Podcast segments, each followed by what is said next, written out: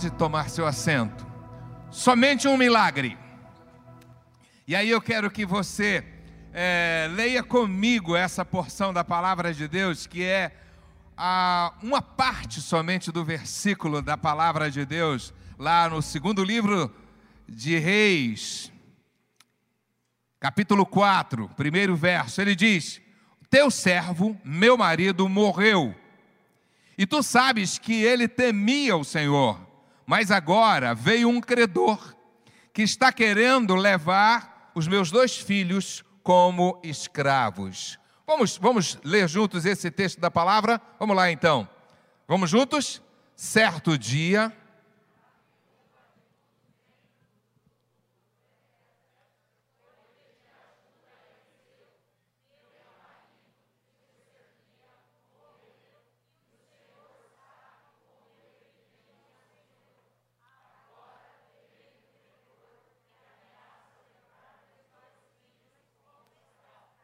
Podemos parar aqui. Queria que você pensasse sobre isso. E eu queria que você pensasse sobre como estava o coração dessa mulher. Ela acaba de perder o marido e ela recebe duas notícias. A primeira é: ele deixou muitas dívidas. E a notícia é a seguinte: você devendo como você está devendo, eu vou levar seus dois filhos para quitar, para resolver o problema dessas dívidas. Queria que você olhasse para a sua Bíblia, abra a sua Bíblia, e eu queria que nós percorrêssemos rapidamente essa história, ver o que Deus, o que Deus mostra nessa história de uma maneira tão tremenda e tão maravilhosa. O primeiro versículo a igreja já leu, agora veja o dois. Ah, o que posso fazer para ajudá-la? perguntou Eliseu. Diga-me o que você tem em casa. Não tenho nada, exceto uma vasilha de azeite, respondeu ela. Então Eliseu disse: Tome emprestadas muitas vasilhas dos seus amigos, dos seus vizinhos, quanto conseguir. Depois, entre em casa com os seus filhos, feche a porta, derrame nas vasilhas o azeite que você tem e separe-as quando estiver ou estiverem cheias. A viúva seguiu as instruções do profeta de Eliseu. Seus filhos traziam vasilhas e ela enchia. Logo todas estavam cheias até a borda. Tragam mais uma vasilha, disse ela a um dos filhos. Acabaram as vasilhas, respondeu ele, e o azeite parou de correr. Quando ela contou ao homem de Deus o que havia acontecido, ele lhe disse: Agora, vende o azeite, pague as suas dívidas, você e seus filhos poderão viver do que sobrar. Dá para dizer amém? Dá para dizer amém, igreja? Amém. Glória ao nosso Pai Celestial. Quando nós olhamos para essa história, nós podemos aprender algumas coisas e podemos aplicar algumas coisas. E eu trouxe uma pergunta, pode colocar o, o, o meu slide isso? Eu queria que você olhasse para duas perguntas. Adiante, só um milagre pode mudar a história dessa vida. Mas eu queria que você pensasse agora na sua família. Até onde você vai levar a sua família? Para onde você vai levar a sua família? Essas duas perguntas têm a ver que é até onde a ideia de, de, de tempo, a ideia de caminhada. A, a outra pergunta tem a ver em que direção você está levando a sua família. Você está levando a sua família para um tempo de bênção, um tempo de graça, aonde a sua família será salva, aonde a sua família vai se tornar uma bênção. E a ideia de distância é a ideia de até quando a sua família será lembrada pela sua história, pelas suas realizações, pelo derramar da graça e da bondade do Senhor na sua vida. Mas eu queria que você olhasse agora para a crise que essa família estava experimentando. Olha o slide seguinte. É uma crise, olha a crise dessa família. Os filhos escravos, a família estava à beira de uma falência, a falência já estava declarada. E ele e ela e eles estão paralisados com o choro das perdas. Uma família dispersa e destruída. E aí eu queria que você pensasse nessas quatro características. Quando você pensa ah, nos filhos sendo levados escravos, como escravos, e aí eu queria que você olhasse para os dias de hoje. Aqui no caso, eles seriam vendidos como escravos, mas eu queria que você pensasse como muitas vezes os nossos filhos podem se tornar escravos. Escravos do mundo, escravo do diabo, escravo do consumismo, escravo da carne, e, em alguns casos, até mesmo escravo das drogas.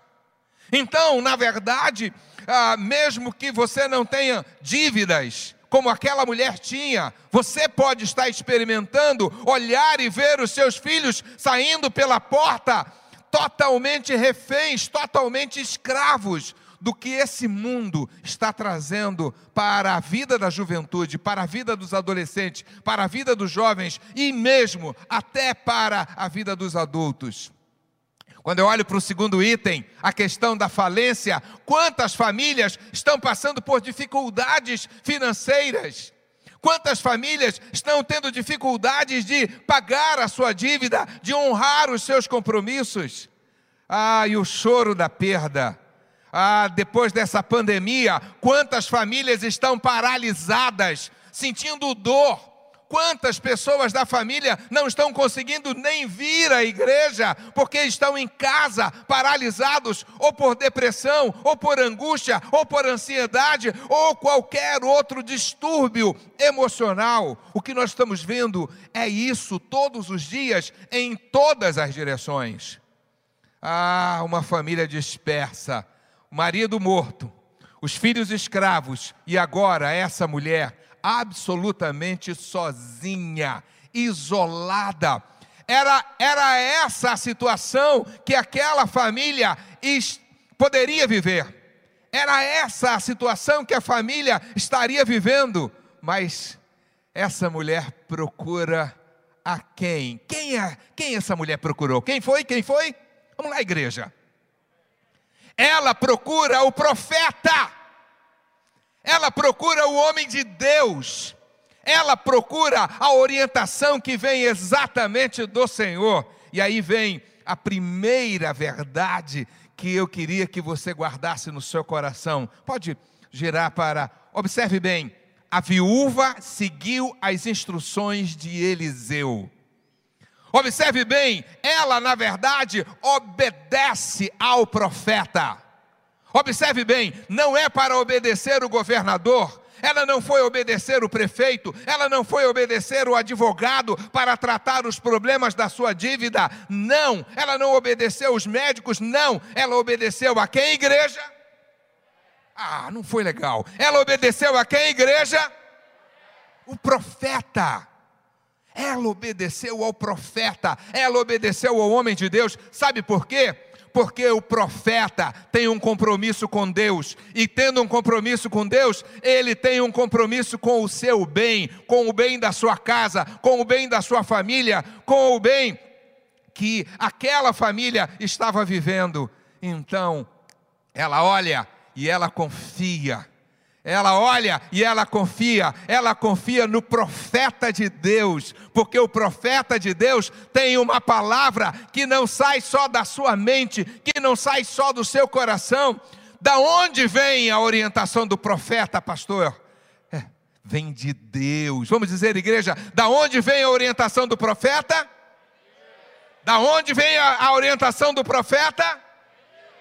Vem de Deus e a orientação de Deus, o seu coração pode aquietar-se. O seu coração pode aquietar-se, porque você sabe que de Deus vem a solução para o nosso problema, de Deus vem a cura para a nossa ferida, de Deus vem o milagre que vem exatamente dos céus. Mas para isso, eu preciso obedecer o profeta. Eu queria te fazer uma pergunta, igreja. Quem é o nosso profeta? Igreja, quem é o nosso profeta? Igreja, quem é o nosso profeta? Ah, igreja, quem é o nosso profeta? Não, Jesus é o nosso Senhor e Salvador. O profeta é um homem. Quem é o nosso profeta, pastor? O nosso profeta é o, tem nome, chama-se Pastor Domingos. Dá para dizer amém, igreja? Então aquela mulher foi atrás desse profeta e recebeu a orientação e a palavra do profeta. Não foi do governador, não foi do prefeito, não foi do advogado, não foi do médico, não foi do presidente da ONU, não foi ah, do presidente da OMS, não ela foi atrás do profeta e recebe do profeta a orientação que ela precisava para a vida dela. E o profeta lida com ela, e o profeta orienta, ou o profeta traz uma palavra que sai exatamente do coração de Deus. E aí observe bem, qual o passo seguinte depois? Olha lá. Ela une e engaja a sua família ela une a família e ela engaja essa família. É, eles eram jovens, talvez, quem sabe, os meninos eram adolescentes. E aí diz o texto da palavra: os seus filhos traziam as vasilhas e elas a enchiam elas enchiam as suas vasilhas. Em outras palavras, ela não simplesmente sentou para fazer a obra toda e deixou os meninos olhando televisão, deixou os meninos jogando videogame. Não, ela envolveu os seus filhos no processo de restauração da sua casa. Dá para dizer amém a isso? Você, se quer restaurar a sua casa, se quer mudar a sua história, se quer abençoar a sua casa, você precisa envolver a sua família. Você precisa unir e engajar a sua família no projeto de Deus, que o homem de Deus, que o profeta de Deus tem colocado diante dos nossos olhos e diante da igreja. Ela fez isso.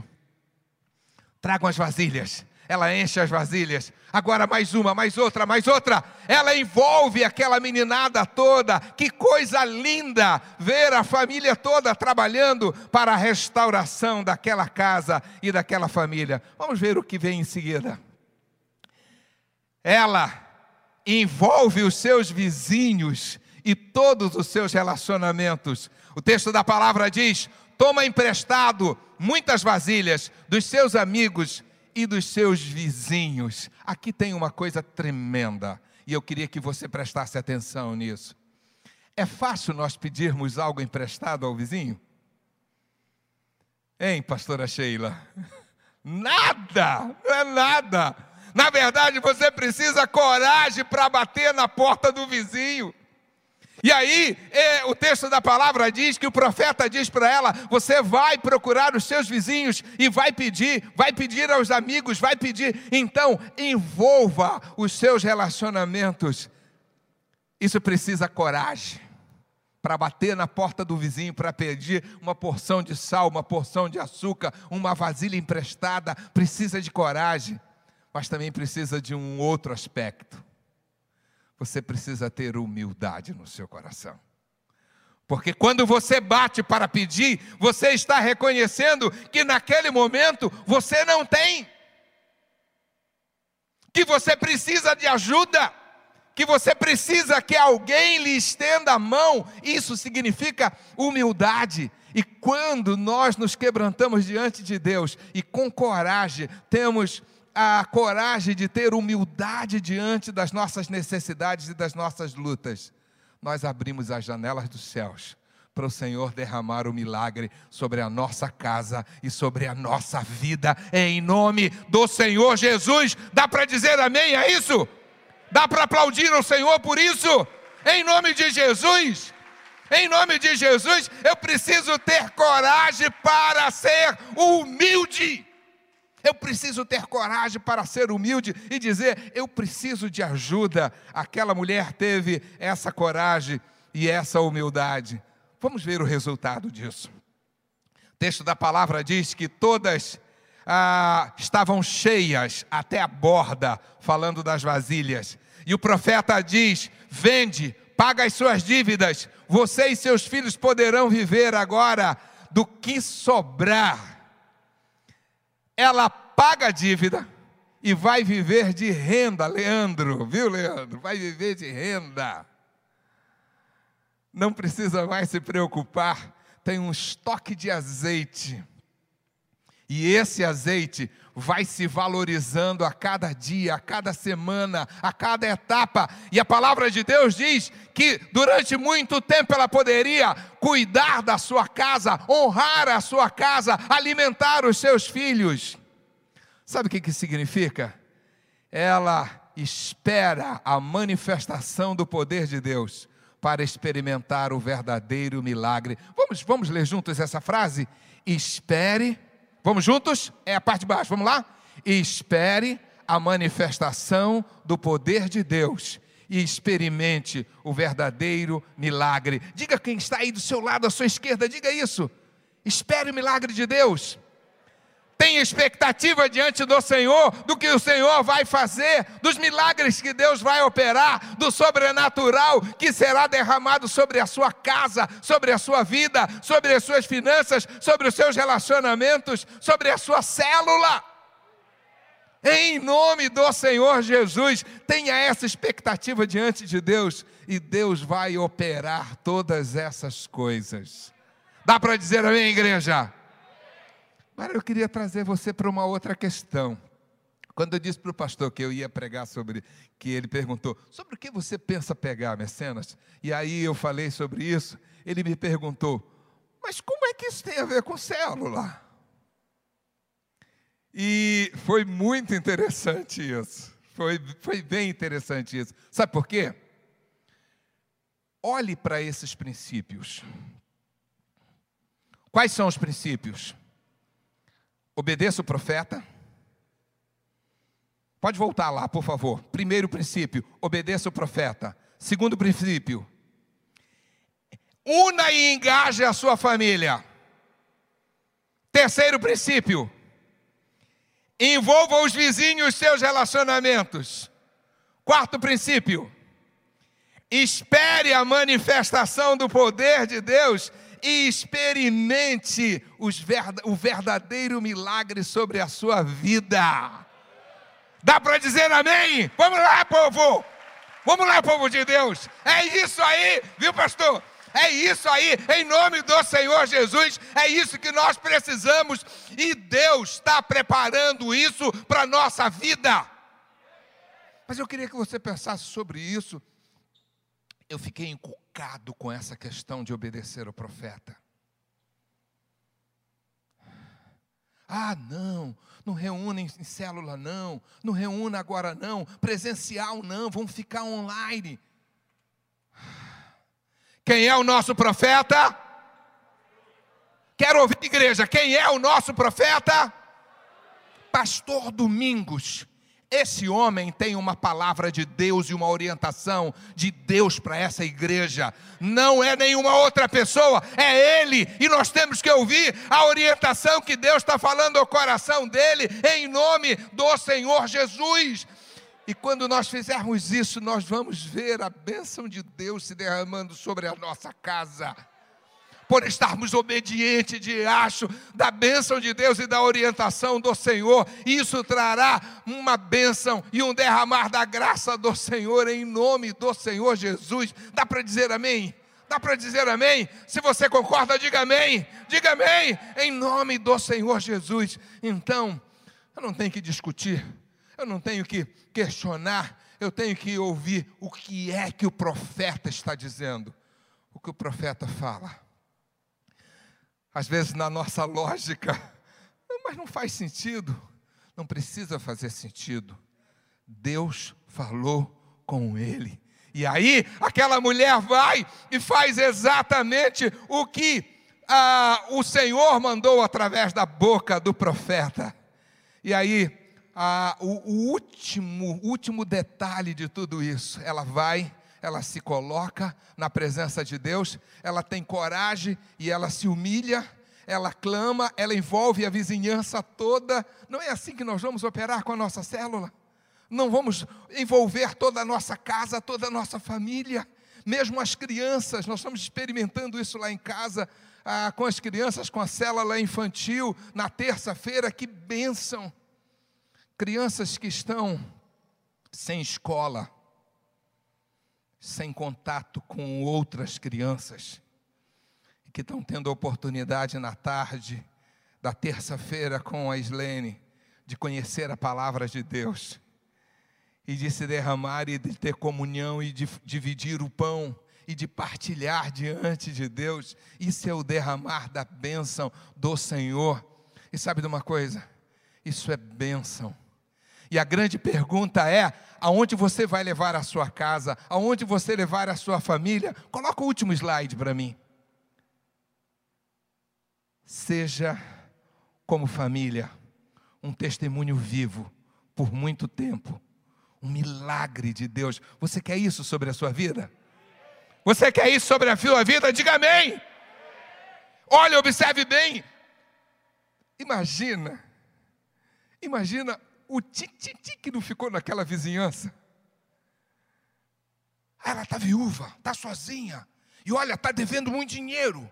Olha, ele deixou uma dívida imensa, não vai dar para pagar. Ela vai ter que entregar os filhos como escravo. Ah, que diz, oh, o que, que é isso?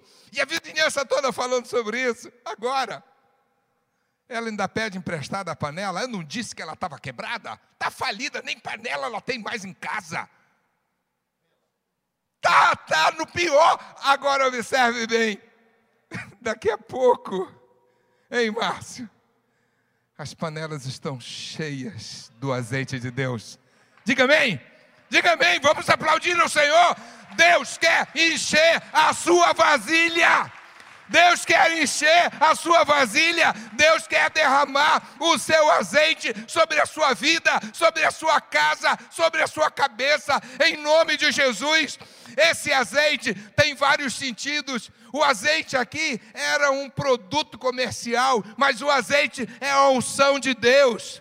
O azeite é a cura para a nossa ferida, para a nossa enfermidade, em nome do Senhor Jesus. E esse azeite está para se derramar sobre a nossa cabeça, sobre a nossa vida, sobre a nossa família. E quando nós experimentarmos isso, a vizinhança vai começar a pensar: meu Deus, ela pagou todas as suas dívidas. Meu Deus, os meninos não foram levados como escravo. E ela está vivendo de renda agora. Hein, Leandro? está vivendo de renda, tranquila, em paz, porque ela ouviu a voz de Deus que saiu da boca do profeta. Ela teve coragem e se humilhou diante de Deus. Ela uniu a sua família e ela reuniu os seus amigos e conseguiu agregar os seus relacionamentos.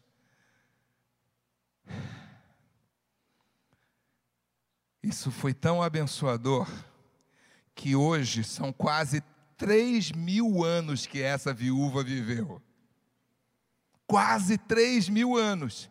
E nós estamos aqui falando sobre ela, sobre os seus filhos, sobre a sua família e sobre o seu milagre. Você quer isso para a sua casa? Você quer isso para a sua célula? Você quer isso para a sua família? Você quer isso para a sua vida? Daqui a muitos anos, as pessoas ainda falando: Meu Deus, que bênção é aquela casa! A unção do Senhor, a unção de Deus. E como tantas pessoas ali foram salvas, e como Deus derramou a sua graça, a sua bondade e a sua misericórdia.